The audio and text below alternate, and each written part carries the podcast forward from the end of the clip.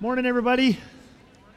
It's good to be here again on Sunday morning, and church, we have such a good family here at Southland. I love coming here and talking to you guys and praying with you guys and worshiping with you guys. It's just an awesome place to be every Sunday. For those of you who are new here, I'm Chris Dirks. I'm the main teaching pastor here.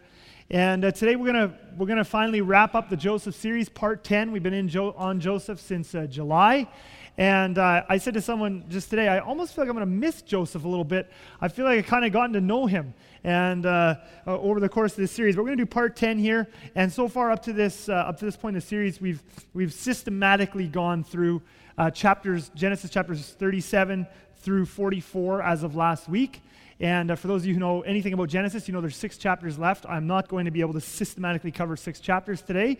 But we're going to finish off with, I think, the most fitting. I had a few things I wanted to talk about yet in this series, but I just felt like I could not finish this series off without really hitting what I think is sort of the biggest concluding topic or important point in the Joseph story, and that is forgiveness. And so we're going to be in chapters 45 and 50 today, and we're going to end this series talking about forgiveness. So bow your heads with me, close your eyes, and then we're going to do this. Heavenly Father, Lord Jesus, I thank you, first of all, that you have forgiven us. And those of us who have repented of our sins and come to you, Jesus, truly, you have forgiven us, and I thank you for that. Thank you that you have washed us clean. Jesus, you now call us to a whole new level of forgiveness in our lives. And we're going to see it here. You modeled it for us on the cross. Now Joseph modeled it for us in this story. Jesus, I just pray that your Holy Spirit would make this come alive again, that you would convict us, that you would speak to us, that you would be fresh to us again here this morning. In your name we pray. Amen. All right, so chapter 45, starting in verse 1. We read these first couple of verses at the end of last week's message, but we'll just go through them again, and then we'll just carry on. Then Joseph could not control himself before all those who stood by him. He cried, and you're going to see today in this story, he cries a lot. Joseph was a crier, all right? Make everyone go out from me. So no one stayed with him when Joseph made himself known to his brothers, and he wept aloud, so that the Egyptians heard it, and the household of Pharaoh heard it. And Joseph said to his brothers, I am Joseph. Is my father still alive? But his brothers could not answer him, for they were dismayed at his presence. So they were dismayed at his presence. In other words, they were terrified for obvious reasons. I can't think of anything probably, or a few things that would be more terrifying than this, than that you hurt someone that when they were helpless, and you did something terrible to them when they were helpless, and now the tables have been turned, and you are helpless in front of them. Okay, that is terrifying. Okay, they're at his mercy now after what they did to him when he was at their mercy. It actually reminded me this week, I was thinking of a story. Probably, I wonder if a bunch of us maybe have had similar experiences, not to this level, obviously, but I was remembering something from high school. I remember there was this one guy in high school, and I teased him a bit, and it, by the way, good ending. We ended up being friends. It's all fine. I apologize. But what I didn't know when I was teasing him was that he had older brothers and bigger brothers, and... I'll never forget the time his one older brother, who had a bit of a reputation for craziness and anger, he showed up. I was working part-time in those days at the gas station in Kleefelt, and my humble beginnings, right? So anyway, and so there I am, all by myself. I mean, when you're in Kleefeld, you're often all by yourself. It's kind of lonely there, but I'm outside, and nobody else around when you need them, right? And this guy pulls up, and he introduces himself to me, and I mean, the moment he says who he is, you know, my heart is like... Oh, he had an older brother, did he? Okay. And after that, he graphically described to me some of the things he was planning to do to me if I didn't stop. And after that, it was over, right? But the point is, I mean, some of you probably maybe had this experience. And then the experience is, you know, you did something to someone when they were helpless, and now the tables are turned. It's not a good feeling when you're at the mercy of them then, right? And so these guys are dismayed at his presence, and really this is the ultimate revenge scenario. Those of you who, you know, people have done something bad to you, or when you were in school, you'll remember, you know, someone picked on you, they did something mean to you, and then, of course, as you walked home, right, you daydream. I mean, I think most of us have been there. You daydream about the ways you'd like to get back at them if you were or bigger or stronger or whatever. And Joseph is there. Joseph is getting to live this, the ultimate revenge scenario, okay? His brothers did horrible, really horrible things to him 20 years earlier. You know, they listened to his cries. He begged them for mercy. They stripped off his robe. They threw him in a pit. He begged for them not to sell him into slavery, and then they did it. And he's been suffering for 20 years. You know, he's just been in this world of hurt and betrayal and all that injustice, and now he actually has them, okay? The lion has them in his paws, and it's the ultimate revenge scenario. They're terrified, and this is his chance, except that he doesn't take it at all, does he? I mean, he doesn't take it at all. In fact, the first question he says to his brothers, I mean, this is his chance. I mean, he's been in prison, he's been in slavery. Think of all the times. I mean, those of you who've been hurt before, which would be probably all of us, unless you're, you know, a day or two old only in this world. But all of us have been hurt by people. Think about the times when you've been hurt before by people, and as time goes by, how many times you run through that hurt, right? You run through that scenario and how much they hurt you and all sort of stuff. And you think about what you wish you could say to them. And you think about what you wish you could do to them if you only could, right? And Joseph has that opportunity here. And instead of doing any of that, he just says, "How's Dad?" I mean, he doesn't take advantage, right? Is my father still alive? And you know, it's so important, again, because this story is so familiar to us that I think oftentimes we just fail to stop and just really think about what's going on. So we know he's going to forgive, so it doesn't surprise us, so we don't think about it. We just read the story, I read it to you. Oh, yeah, of course, Chris, I knew he was going to forgive. I knew when you started this message that Joseph was going to forgive. I've heard this story 100 times before. And sometimes we fail to just put ourselves in his shoes and think about what would we have said if we were in his shoes. And I was trying to put myself in Joseph's shoes this week, and I was thinking about what most of us would want to do in his shoes. And just putting aside the revenge thing, I mean, many of us, I mean, it would just be the dream, right? I can now finally get my revenge. I can finally do whatever. You know, even just putting aside the revenge thing, at the very least, as I was thinking about it this week, I realized what the vast majority of people would do if they had this opportunity with Joseph. Even putting aside the thoughts of revenge, at the very least, one of the first things you would want to say to someone who had hurt you that bad, and you now have the power, and they are forced to listen to you. You're the one in charge. They have to listen. They can't go anywhere. You can do whatever you want. I think the vast majority of people in that situation would want to tell them how much they'd gone through, how much pain they'd been put through. Like, isn't that true? Like, you've been 20 years suffering with this.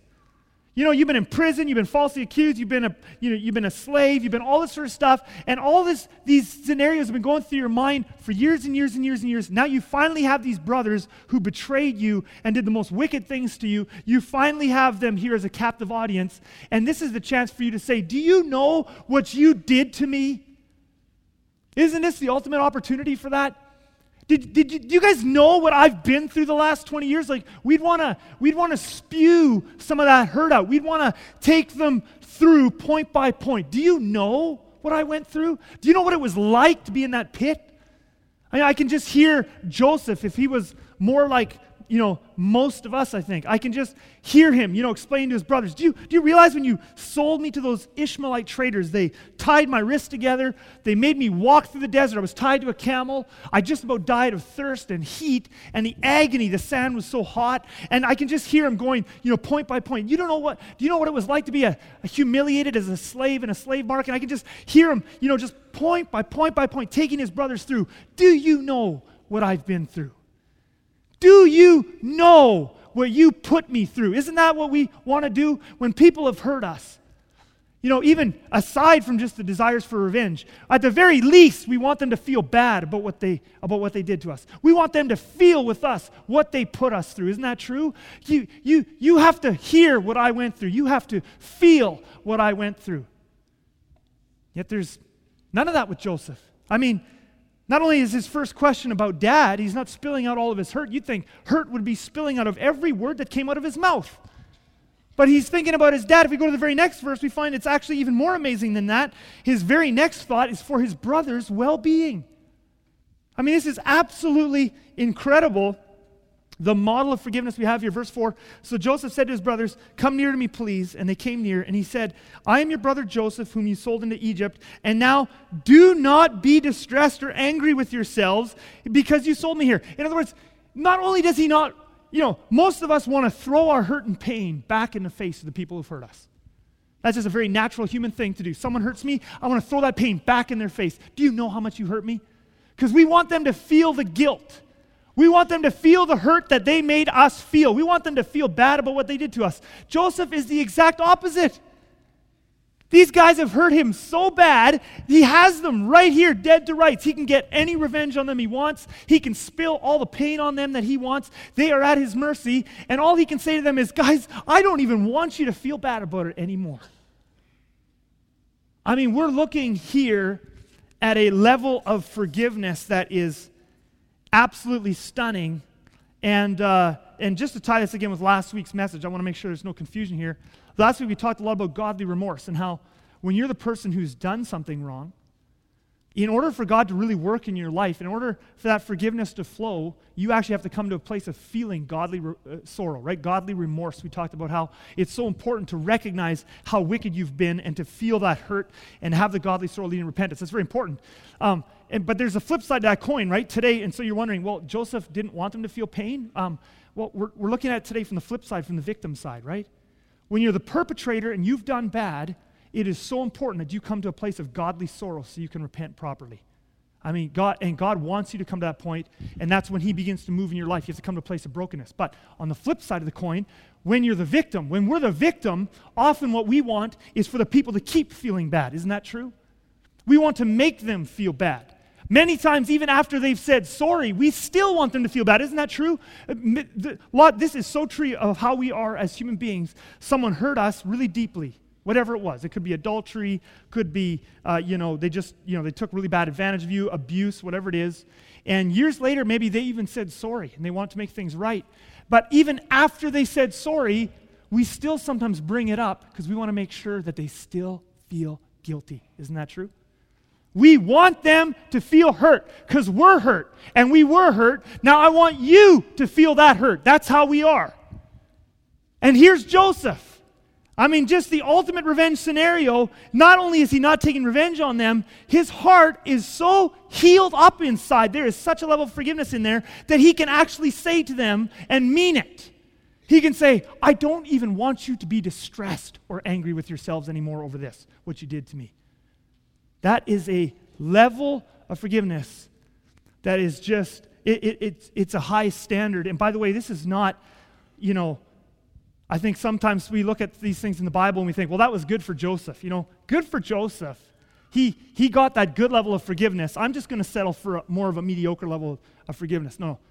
This is actually what true forgiveness looks like. This is what all forgiveness is supposed to look like. This isn't just Joseph reached a higher level of forgiveness and the rest of us can just pitter-patter along with a more, mundane level of forgiveness. No. This is what Jesus did for us at the cross. This is what Jesus expects from us to others. This is what forgiveness, when it is true and when it is complete and when it is finished, this is what it's supposed to look like. It should go right to the bottom of our hearts. And I want to show you four things this morning, because before we can even talk about how do you forgive, we first have to talk about what does forgiveness look like. What does forgiveness look like? I want to show you four things. Two things we see here, right here from this passage. What does true forgiveness look like? You've finished truly forgiving someone from the heart when you no longer feel the need to talk about the hurt they did to you. You've finished truly forgiving someone from the heart when you no longer feel the need to talk about the hurt they did to you. And the second thing we see in this passage so far, and we're going to see two more that Joseph exhibits for us, but the second one we see in this passage so far is, you've finished truly forgiving someone from the heart when you genuinely desire the person who hurt you not to feel guilty or distressed about their wicked actions anymore. I mean, that is what forgiveness looks like. Okay? And so I just want to say a couple of comments. I mean, we talked about this a little bit already here, but I want to say a few comments about that. You no longer feel the need to talk about the hurt they did to you. If you still feel the need, okay? If you still, and by the way, I want to say something here today too, just right here at the beginning, right near the beginning. Some of you here today, you're here today and you have a defining moment or a defining, hurt in your life. Maybe it was abuse, whatever it is, different things, bad things. You have a defining thing in your life that you can think of right away. The moment I talk about forgiveness, you can think about hurts in your life that are sort of defining hurts in your life, huge hurts that you've carried around with you for years. And you know exactly, when I talk about forgiveness, you know already exactly where God is going to have to help you to forgive, okay? And some of you have that, okay? But some of the rest of you here today, you might be more like me. I was raised in just a really good home. I get to work a really great job here in a really great environment.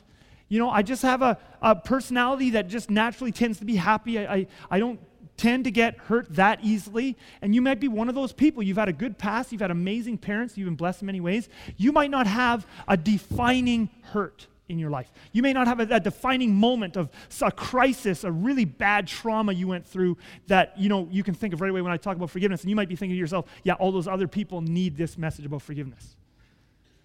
But I just want to make something very clear right now here today. This message is for all of us, because the fact of the matter is, the fact that you are human means there is every year, even probably every month, there is just this buildup of stuff. People mistreat us, people do things, people say things. And even those of you here today who you don't think you have a defining hurt in your life and you can't think of anything off the top of your head, I bet you for most of you, there are people in your life, if I could put their picture in front of you right now, I could find someone you don't like. I could find someone who makes your stomach turn just a little bit because of something they said or something they did. And the fact of the matter is that this forgiveness thing, it's not just for the defining hurts. It is for those too. But this is just a walking with Jesus thing, and being a Christian is there's this continual cleansing of coming to this place where we love people and we forgive all people. That's how you walk in the fullness of the Holy Spirit. It's so necessary to your relationship with Jesus. And so this message is for all of us. It's not just for some of us who have been really badly hurt. All of us need this. But if you still feel the need to talk about the hurt someone did to you, the lie they told, the exaggeration, the abuse, whatever it was, if you still feel the need to talk about it, the fact that you still need to talk about it. Notice what Joseph, they come to him. This guy's got 20 years of hurts. He's got lots of things to talk about and get off his chest. He hasn't been able to tell them. And yet, they come to him, and what comes out of his mouth? How's dad? Please stop feeling guilty. That's unbelievable. You can't fake that. His heart is just so healed up that woundedness isn't there anymore. He doesn't feel the need to rehash it. He doesn't feel the need to take them through blow by blow all of his hurts so that they can feel that guilt and that pain. Because there's no pain there. He's got a healed hurt. That hurt has been healed up. He's been able to let go of it. He's been able to forgive. And if you still need to talk about the hurt, it means you're not done forgiving yet. Now, I do want to say this. Some of you might be saying there, well, are you saying we should never talk about a hurt? Well, no. There is a place in the healing process. I'm thinking even on like the world stage. I'm thinking of, in the 1990s in South Africa there when apartheid came down, the blacks and whites and all that sort of stuff. And they had these truth and reconciliation commissions. And they would, put victims, they put blacks and whites together and victims and perpetrators, and they would talk about their hurts, and then they would work through forgiveness. And awesome thing. I'm totally not against that. I'm not saying you can never talk about your hurts. I'm also, I've talked to people here in this church, sometimes when they're grown up, they're adults or whatever, they were maybe abused when they were kids, they go back to a parent, and they sit down as part of the, the reconciliation process, and they talk about some of the hurts that were done to them, and it's part of the process. I'm not against that. Not at all. There's a time and a place in the healing process, in the forgiving and healing process, where sometimes, if you talk to the appropriate people in the appropriate way about some of the hurts that happened to you, it can be really important. And also, I totally know, that's what the church is here for. You need to pray with a pastor about hurts. We love to do that. You need to talk about some of the things that happened to you, and someone prays with you and helps you. All of that is so good for healing and forgiving. I'm not talking about that. What I am saying is this. Okay, here's what I am saying. If you still need to talk about it, you're not done yet. You're not done yet. You might be on the process. You might be on the way to forgiving. You might be in the healing and forgiving process. But as long as you still need to talk about it, that pain is still there. You haven't received the full release. You haven't been fully healed. You have not been able to forgive yet. What we see in Joseph is the finished product. These guys show up in front of him, and he doesn't need to rehash it all. Like, you would think, for sure, the stuff he's been through. We're going to need to talk about this, guys. The hurt is gone. There's nothing to talk about. How's dad? Please stop. Don't feel guilty anymore, guys. I love you guys. I'm so glad to see you. That is what forgiveness looks like at the end. That is true forgiveness. Now, I'm also not saying, you know, this has to happen overnight. I'm not saying you're sitting here today and you've got some things you've carried around with you for years and years. Or someone just did something horrible to you yesterday and you have to be over it by the next day. You have to be healed and right at the end of the forgiveness process. No, we don't know. The Bible doesn't tell us how long it took Joseph to get there. We see him at the end of the 20 years. When the 20 years is up, he comes up. There's no bitterness. He's not wallowing in that pain. He doesn't need to keep rehashing it. He's completely healed and over it. But we don't know how long that took him.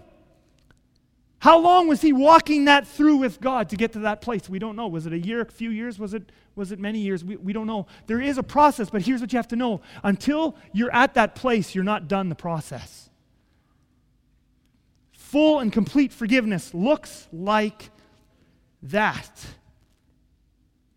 Now, just to show you how deep Joseph's forgiveness and healing went, okay, I'm going to jump ahead to Genesis 50. We're going to jump to the end of this story, because I want to show you this isn't just one passage. I'm not just taking one passage and, you know, Joseph's first response was real good, but if you looked at him 2 hours later or 2 years later, you'd find there was a lot of hurt still simmering underneath there.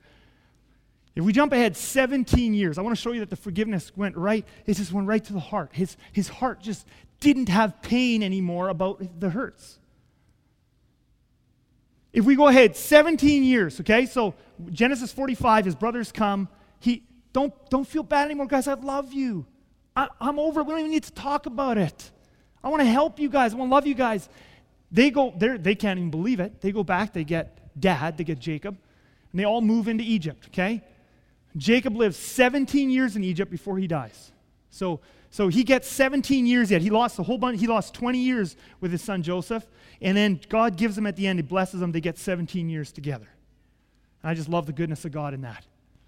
But anyway, at the end of the 17 years, Jacob dies in Egypt, and now the boys get scared because they're like, maybe Joseph was just faking it all this time, right? Like, maybe he just didn't want to upset dad by killing us all while he was still alive. So he's just been faking it for 17 years, and now he's really going to get us, okay? Now, first of all, to fake that level of forgiveness that we saw there for 17, that's not even possible, okay?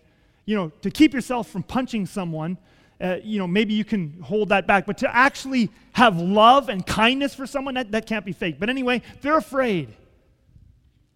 Okay, they're afraid. And so what do? These rascals, they decide that they're going to make a lie. Okay, and so they've come a long way. Let's not be too harsh on them, right?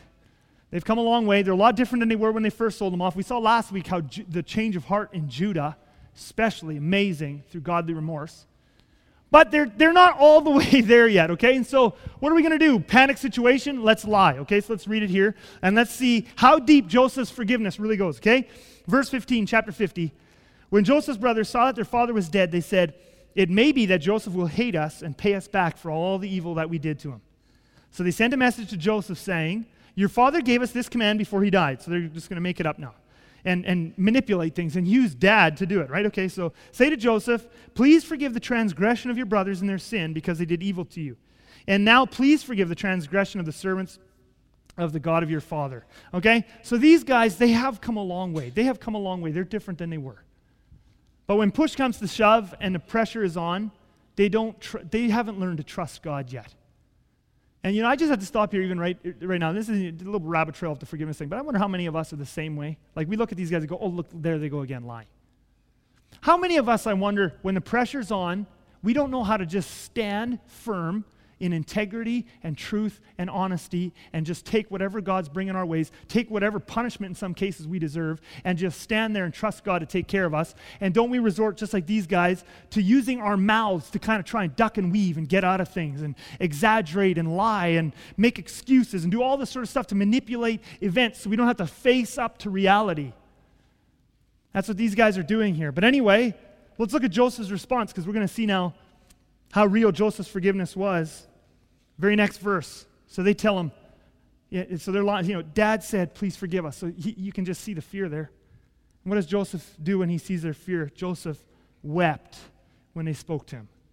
Okay? Joseph and Donovan are going to get along just great in heaven, all right? Get together and, oh, he's here, okay. We're going to cry together for a few hours and just cry, but anyway, just for the sake of it. But anyway, Joseph wept. He wept. Look at this guy's heart, okay? I mean, here's this. These guys did really bad things to him. I mean, if there's any leftover in his heart of like, I mean, these guys hurt me. I mean, we often have this little bit of leftover. We still want them to feel guilty, even years later, okay? We've mostly forgiven them. We mostly don't need to talk about it anymore. But we just, you know, if they're thinking about it, they better still feel bad about it. I mean, this is Joseph's chance. So now they're still feeling bad about it. You would think Joseph would feel a little bit good about that. Like, well, good, serves them right that they're still a bit scared. Serves them right that they still have that guilt hanging over their heads. In fact, this is his chance to kind of take advantage of this thing. Isn't it true that many of us, we actually, you know, when someone's hurt us, we'll often, later they'll repent and then we'll try to hold it over them? I mean, I've seen this happen in marriages where there's been adultery, guy commits adultery, terrible thing. We talk about that, that's terrible. You got to come to godly story, you got to come to godly repentance, that's an awful thing. Then the guy later does repent, comes back, she takes him back, but for the rest of his life, she just kind of holds it over him. And that sort of becomes the dominant one in the relationship because she can always hold that little bit of guilt over him. This is Joseph's chance to hold a bit of guilt over these guys, to make them do whatever he wants, to make them feel bad.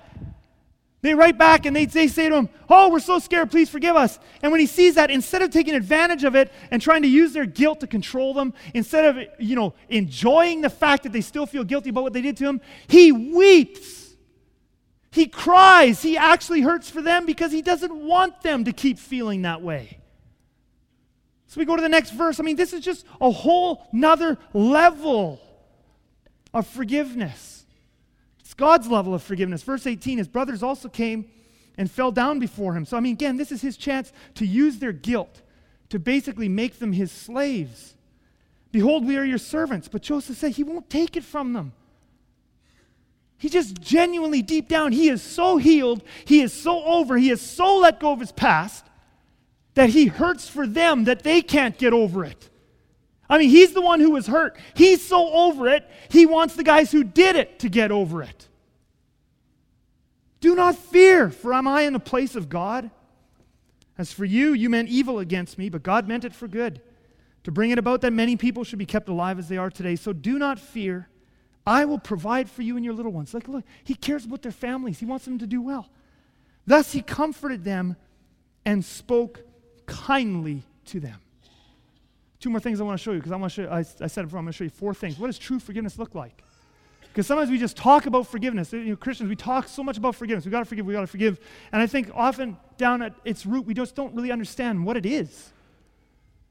And so we kind of say with our lips, well, I forgave him, and we hope that's enough because we don't know how to do anything more. We don't know what it should look like. This is what it looks like. You know you've finished truly forgiving someone from the heart when you can speak kindly about them and to them and not be faking it, right?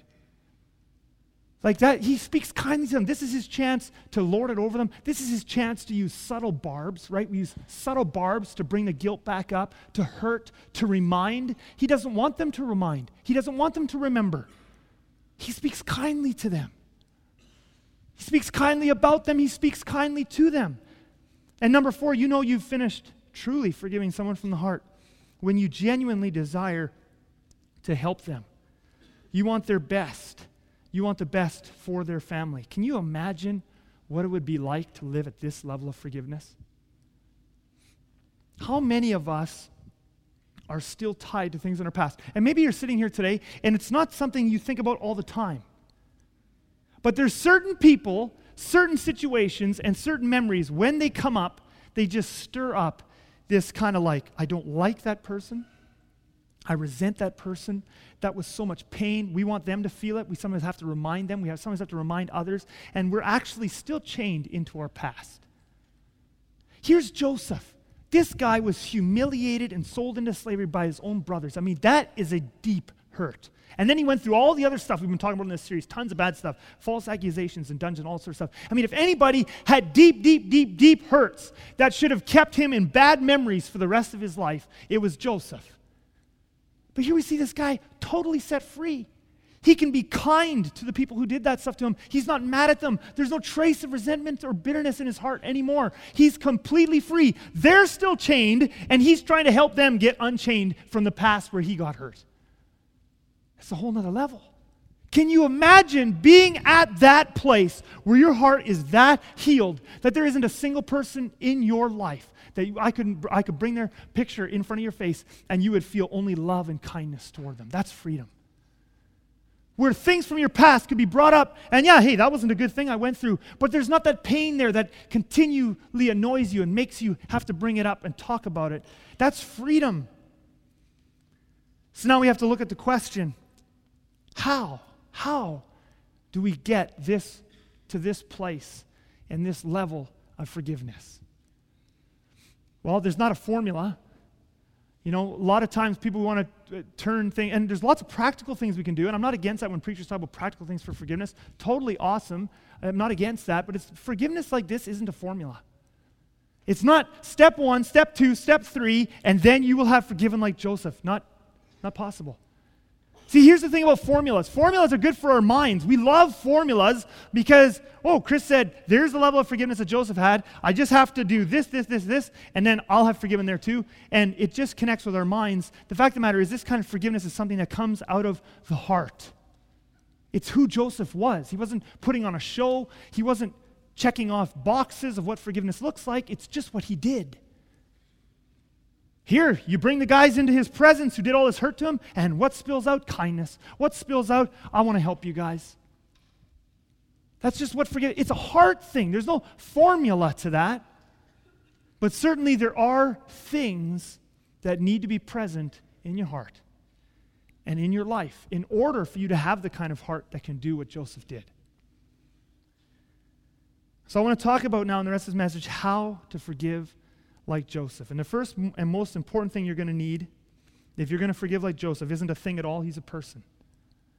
If you're ever going to fit, and this is, it's going to sound so redundant, it's going to sound so much like anticlimactic, like really that's the answer. But the answer, if you want to forgive like Joseph, is you're going to actually need God. Lots of God. You're going to need God. You're going to need lots of God. You say, oh, that's what your answer is to everything. Yeah. That's why you came to church this morning. He is the answer to everything. He's the answer to everything. You can't, what Joseph did to his brothers, I defy you to try to do that in your human strength. You might be able to fake it. You may be able to hold yourself back so you don't get terrible revenge, but there's no way you're going to be able to show that kind of kindness, that level of compassion, that level of, I don't even want you guys to hurt over the stuff you did to me. There's no way. You can't do that on your own human strength.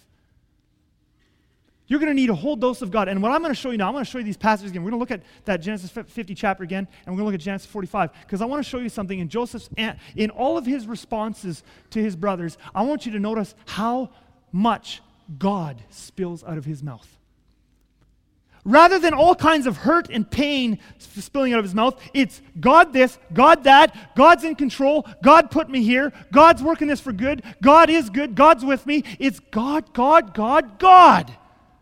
Everything. He doesn't even say I. It's not even like, you know, well, have you forgiven us, Joseph? Well, I've forgiven you. I've let it go. I mean, that wouldn't be a bad thing to say to someone. I'm not saying it's bad to say I've forgiven you. But I want to show you in both of his responses here, he doesn't even really talk about himself. It's all about God. And this is the very heart. This is the very source. This is the very reason why he's able to walk in forgiveness like he is able to walk in forgiveness. Let's look at this. Verse 19, 50, verse 19. But Joseph said to them, do not fear, for am I in the place of God? As for you, you meant evil against me, but God meant it for good, to bring about that many people should be kept alive as they are today. How could I be mad at you if God planned this whole thing out? How could I be mad at you if God is good and God's in control? How could I be mad at you if God's been in this thing the whole time? How could I be mad at you if God's saving my life through this? It's God, God, God. The focus isn't even on him. He's not being a forgiving person because he's thinking about forgiveness. He's forgiving them as the automatic outpouring of a completely God-filled mind, a God-filled heart. If we go back to chapter 45, I want to show you at his first meeting with them. I want to show you it's the same thing. Verse 5. Joseph said to them, "Do not be distressed or angry with yourselves because you sold me here, for God sent me before you to preserve life. And God sent me before you to preserve for you a remnant on earth and to keep you alive for you many survivors. So it was not you who sent me here, but God. He has made me a father to Pharaoh and lord of all his house and ruler over all the land of Egypt. Hurry and go to my father and say to him, 'Thus says your son Joseph, God has made me lord of all Egypt. Come down to me, do not tarry.'" The reason Joseph is able to be who he's able to be is not because he put some formula in place and was a super amazing person who was just able to forgive because he did X, Y, and Z. The reason Joseph was able to let go of tremendously deep, harsh, hurtful things in his life was because he saw everything in his life through the lens of God. I mean, do you see in his response? When we're hurting, it's all about me. Isn't that true? Even when we're legitimately hurting. And now we see these people. Do you know what you did to me? I have to forgive you now. I'm trying to forgive you, but it's I. Joseph can't even begin to talk about himself. His mind is just so filled with God. He just sees the whole thing through the lens of God. That's why he's able to be healed. God was with me. God is in this. God is good. God is doing this. God's bringing us together. He sees everything through the lens of God. Everything is viewed through the perspective of God and the prism of God. And as a result of looking at things that way and having a God-filled consciousness, what is the automatic outflowing? He doesn't have to fake forgiveness. He doesn't have to, do this, and this, and this is what forgiveness looks like. He just is it. He just lives it. He's just kind to them. I don't hurt anymore. That stuff you did to me, I mean, it wasn't good what you did to me, but it doesn't hurt me anymore because I have a different way of looking at this thing. Now, here's the thing about getting a God-filled consciousness like that, getting to a place where you view everything in your life. Can you imagine, by the way, just think for a moment what it would be like, what your life would be like if you could view every person and everything that ever happened to you through the lens of God. Do you think your life would be different? Do you think your life would be different? Those people that really annoy you, irritate you, that you hate, that you resent because of the things they did to you, those memories, those things you went through that still bring you pain, that still bring up these old wounds. Can you imagine if you could look at everyone and everything through the lens of God? That's why Joseph was like how he was like. And if you could look at your entire life and all the people in your life through the lens of God, you would be a radically different person. You'd have a lot more joy, and you'd be totally free of your past. You would have memories of your past, but they wouldn't hurt you anymore. Now, here's the thing about that kind of a perspective. There's a price to pay for it. Here's the thing about getting, you don't just wake up in the morning. Joseph didn't just wake up one morning and go, oh, I see everything through the lens of God. That's really cool. Like neat. Like awesome. Everything just feels so much better. I look at everything through the lens of God. It doesn't just happen automatically. I mean, the proof is just look around you. Look at all of us and how we live. Be just calling yourself a Christian, praying a prayer to have Jesus come into your heart, and going to church every week doesn't give you that lens, doesn't give you that perspective. Most of us fail to attain to that level of forgiveness and love for people and healing because there's a price to pay. There is a price to pay. Joseph paid a steep price to come to a place in his life where he could look at all his past hurts and all his past things and all those things and have them totally released and not cause them any more woundedness. Say, well, what's that price? What's the price we pay to come to a place where we can wear God's glasses and we can see the world through God's eyes and we can see our lives through God's eyes? Well, I want to show you that, and we're going to go to Isaiah chapter 55. We're going to jump out of Genesis here for just a few minutes. I want to go to Isaiah 55, famous passage, and I want to show you the price we pay to put on God's glasses and look at our lives through God's eyes. Starting in verse 8, we're going to read verses 8 and 9, and then we're going to go back and we're going to read the whole chapter up to verse 9. We're going to start here, famous passage. For my thoughts are not your thoughts, neither are your ways my ways, declares the Lord. For as the heavens are higher than the earth, so are my ways higher than your ways, and my thoughts than your thoughts. Famous passage, right? For my thoughts are higher than your thoughts. My thoughts are not, first of all, he says, my thoughts are not your thoughts. You want to put on God's glasses? His thoughts are not your thoughts.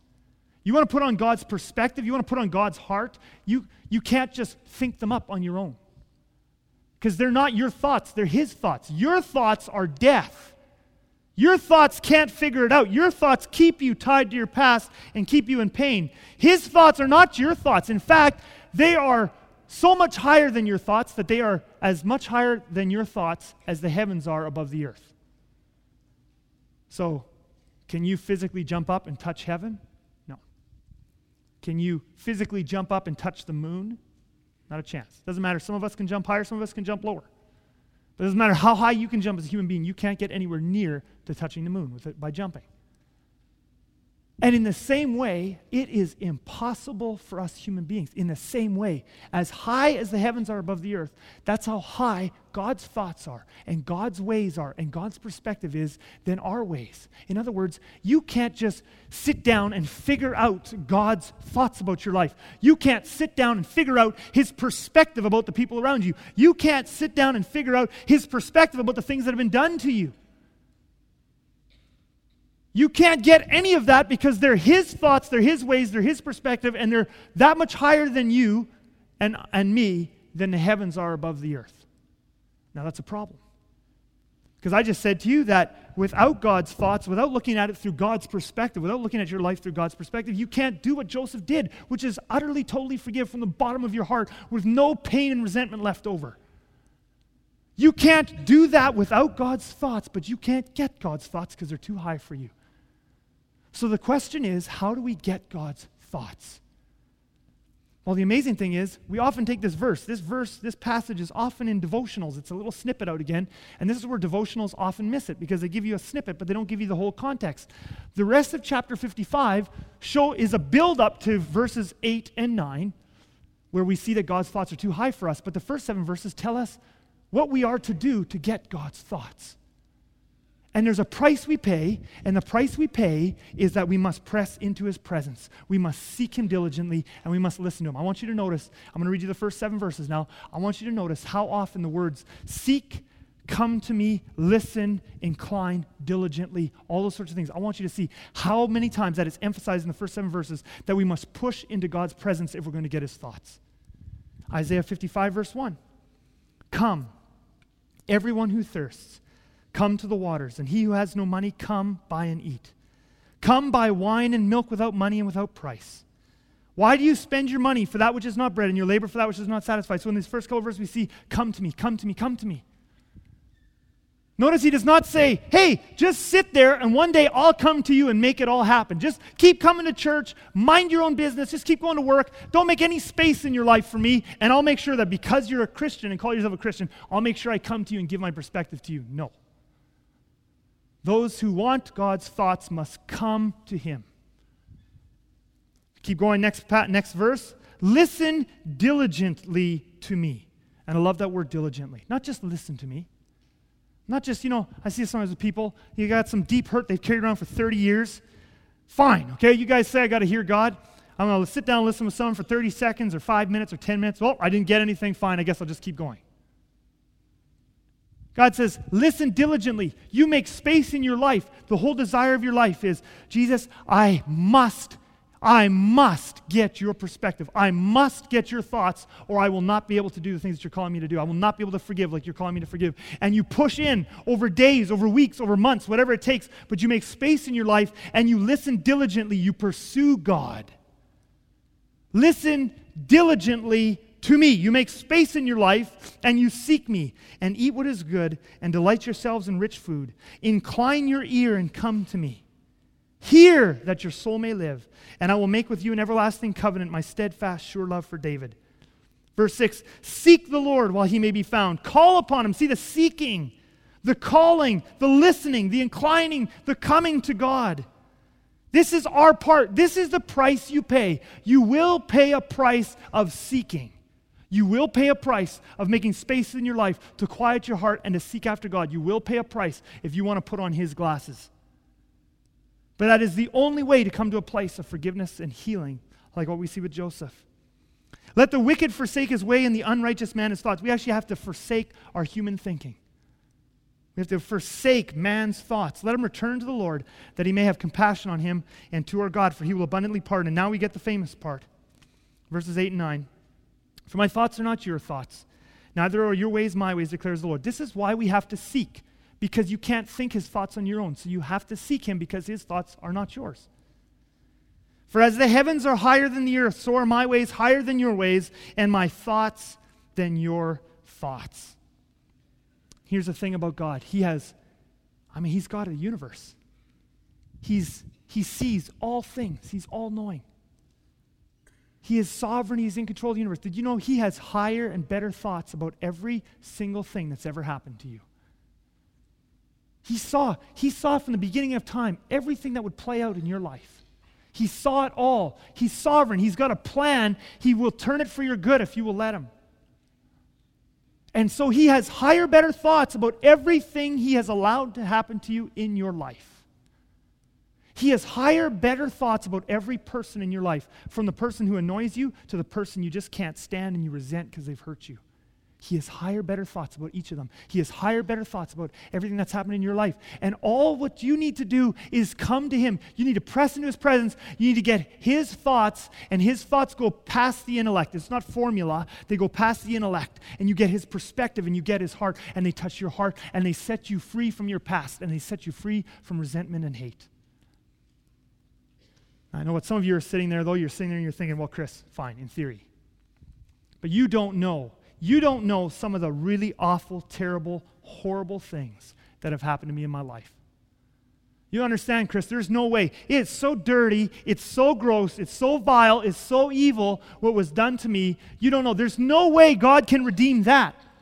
In fact, just thinking about it makes me mad, Chris, because how could a loving God stand by and watch while that happened? And you might be objecting. You might say it's impossible to get to a place like Joseph did of that kind of healed upness from the pain, to be able to forgive and be kind like that. That's impossible because this one is too dark. It's too painful. I have two things I want to say. I'm going to start with an example. The first thing I want to talk about is Rwanda. In Rwanda right now, 1994, famous, been on the news. Obviously years ago, 1994, horrible, horrible genocide. One of the worst things that has ever happened in human history on planet Earth was a genocide where the Hutus killed, hacked to death, murdered, butchered about 1 million Tutsis in a 3-month period. Horrible. I'm reading a book about it right now. It's just devastating. Devastating. And the crazy thing about how wicked and evil it was that it wasn't just the army clinically going, that would be bad enough. I mean, that's evil. That's already evil. But it wasn't just the army going along and systematically killing people. It was neighbors. The whole populace rose up. They planned it for years. And they distributed machetes to the whole population of Hutus. And then neighbors they'd lived side by side with Tutsis for generations, decades. They would eat at each other's homes, all that sort of stuff. And then this thing flares up, and neighbors go to neighbors' houses, and they rape, they hack children to death in front of parents, they kill. It's so awful. I mean, even I'm just touching this. It's so wicked, it's so evil. And you would just say, there's no way that can be redeemed. How can a loving God look at that and let that happen? There's no way that can be redeemed. There's no way you can overcome that kind of pain. There's no way a person like that could come to a place like Joseph and say, I'm kindness, and I don't even need to talk about it and all sort of stuff, and I just wish you guys wouldn't even feel guilty about it anymore. There's no way you can get healing. That is just it's too bad. And yet, right now, today, the Christian church is alive and thriving in Rwanda. The Holy Spirit is moving. There are thousands upon thousands upon thousands of stories of Tutsis who have completely and totally forgiven their Hutu neighbors. In fact, in many cases, they're still living side by side. In many cases, it's a single woman or a single man where the whole family was killed by the neighbors. They still live next door to the neighbor. Can you imagine living next door to the guy who did all that to you? You see him every day. You see him every day for the rest of your life. The guy who did that to you, you can live there, and now you can go to his house and eat again, and you can have forgiveness, and you can love each other and have harmony like what they have there now. Thousands upon thousands of stories like that. I love a quote I read, this book I'm reading. Bishop John Ruchiahana, one of the big church leaders in Rwanda. And this is what he says about how you get forgiveness like that. I've seen people, I'm going to put it up there on the screen, there it is. I've seen people forgive those who killed their loved ones. I've watched survivors and perpetrators cry together and hug each other through their tears. Now look what he says. Something like that requires the presence of God. Notice it's not a formula. It's not there's one thing you need. See, because this is the thing. This is the second thing I want to say about this. Your human brain is too puny to figure out how that evil in your life could be reconciled with God's good plan. And you'll kill yourself trying. Your puny human brain is too small to figure out how good can come from that, how God could have loved you in the middle of that, and how this could be part of his plan for your life.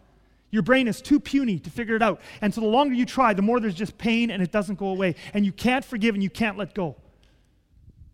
So you don't need a formula. You need God's different thoughts. You need to see that he sees the whole universe. He has this plan from eternity to eternity, and he is good, and his goodness dwarfs the evil around us. We have none of that in perspective. Our brains are way too small. And so we need what the Rwandans are finding. Something like that, you can't think your way through it. You need the presence of God. You actually need the Holy Spirit to come, and you need to press into his presence, and you need to get a new set of thoughts from on high.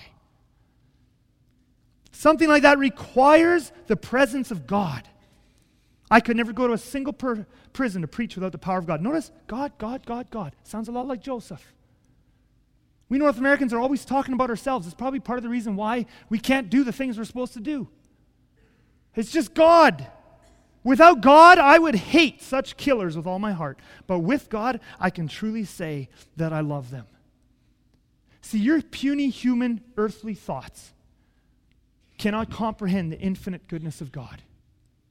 Someday we're going to see him. Someday, if you're following him and you've repented of your sins, I don't just mean everyone who called themselves a Christian has done that, but people who have genuinely repented. We're going to see God. And suddenly we're going to have a perspective about life that we never had before, because he is so infinite in goodness. His goodness is so amazing. It's so beautiful. It's so wonderful. It actually dwarfs. His goodness will swallow up the evil that was a part of human history. It'll just swallow up. It'll be gone. And we'll sing, it was worth it all. It was worth it all. But we don't have that perspective now. We have the earthly perspective. We cannot see how God's goodness and how his plan and all that, we don't see how that works with the evil we see around us every day. And so we need to push into him. And then he gives us his higher perspective.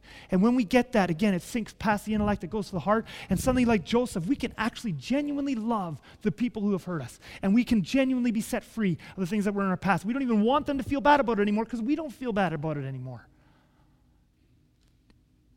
But we need God's thoughts for that.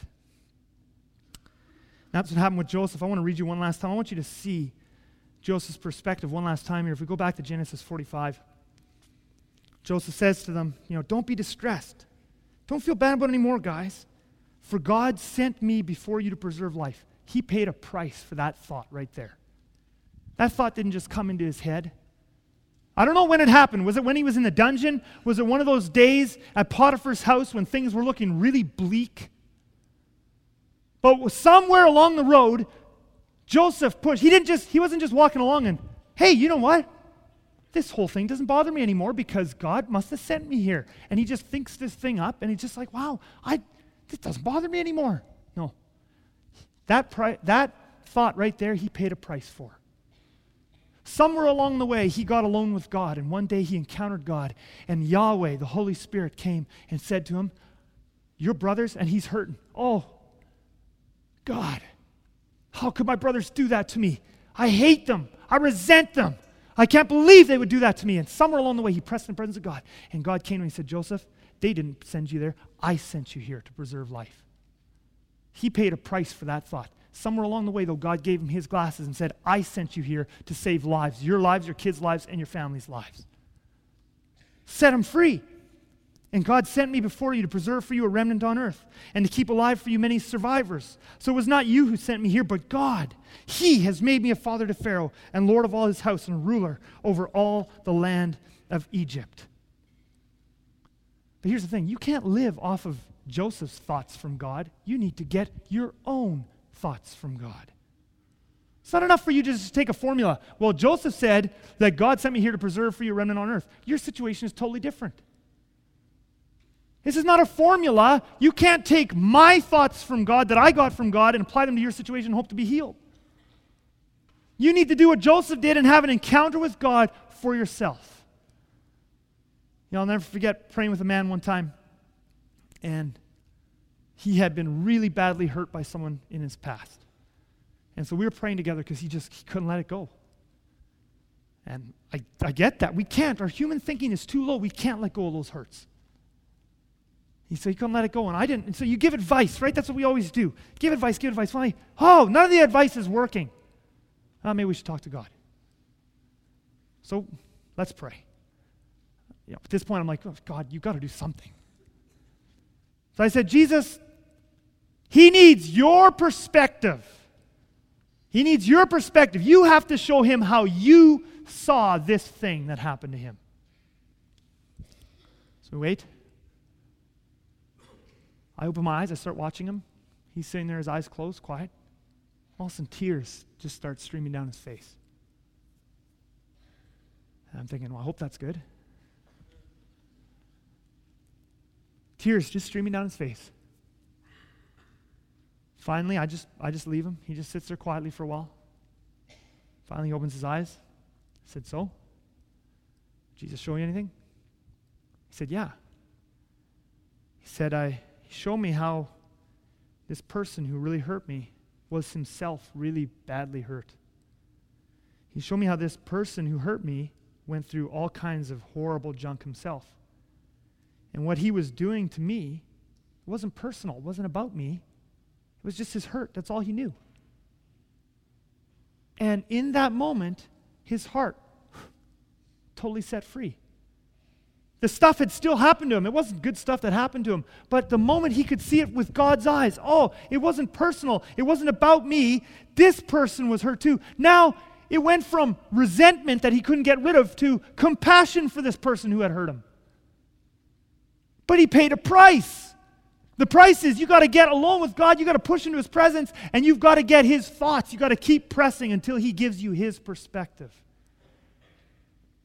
And the fact of the matter is that many of you here today, you know, there's something that can be real dangerous about coming here to Southland. And one of the things that can be real dangerous about coming here to Southland is we talk about hearing God a lot. If you just hear about God, about God, about God, about God, and you never do it, that's dangerous to your soul. It's dangerous because it just becomes this hardened crust that you do nothing about, doesn't wake you up. Some of you have been here for so long, you're still playing in the shallow end. You still haven't gone into the deeper things of God. And at some point, your will just needs to rise up and say, I've had enough of hearing about hearing God. I need to hear God. And it's the only thing that's going to do it for you because there are no formulas to the Christian life. It's God. It is God. So there's a progression to forgiveness. I want to just put this up there. Here's the progression to forgiveness. And this is not something you do once in your life. This is a continual thing because I pretty much guarantee you in the last year, someone's done something to hurt you. I can pretty much guarantee you, I could probably go through your last year, we could go month by month, and I could find some people who've done some bad things to you. And if I bring them up to you right now, you're not thinking about them now, but if I brought them up to you right now, you'd have some resentment. This is an ongoing thing. You press in the presence of God and you release these things and you move on in freedom.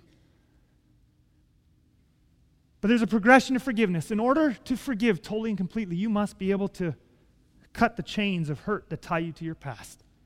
And the only way you're ever going to do that is if you get God's higher thoughts, perspective, and heart. You'll never do it on your own. But the only way you're going to get God's higher thoughts and perspective and heart, it's not just going to happen to you. You're going to have to seek him. You're going to have to pay a price.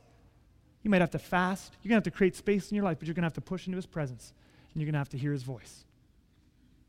So I'm going to pray for you. We're going to sing one final song here, but before I do, I want to give you a weekly challenge. I'm kind of dorky that way. I like giving these challenges. I think they just gives you something to do during the week to remind you of the message and maybe take a step of obedience that the Holy Spirit can respond to. But I would challenge you to do this week. I would challenge you to ask God two questions this week. You might be sitting here, you might think, I've got no one. Okay, well, then you won't have any problem doing this exercise. Just take a piece of paper and a pen. Do it as many days as you want until God stops giving you stuff. But ask God two questions. Do I have any unresolved hurts or bitterness or anger in my life? Just ask him that question.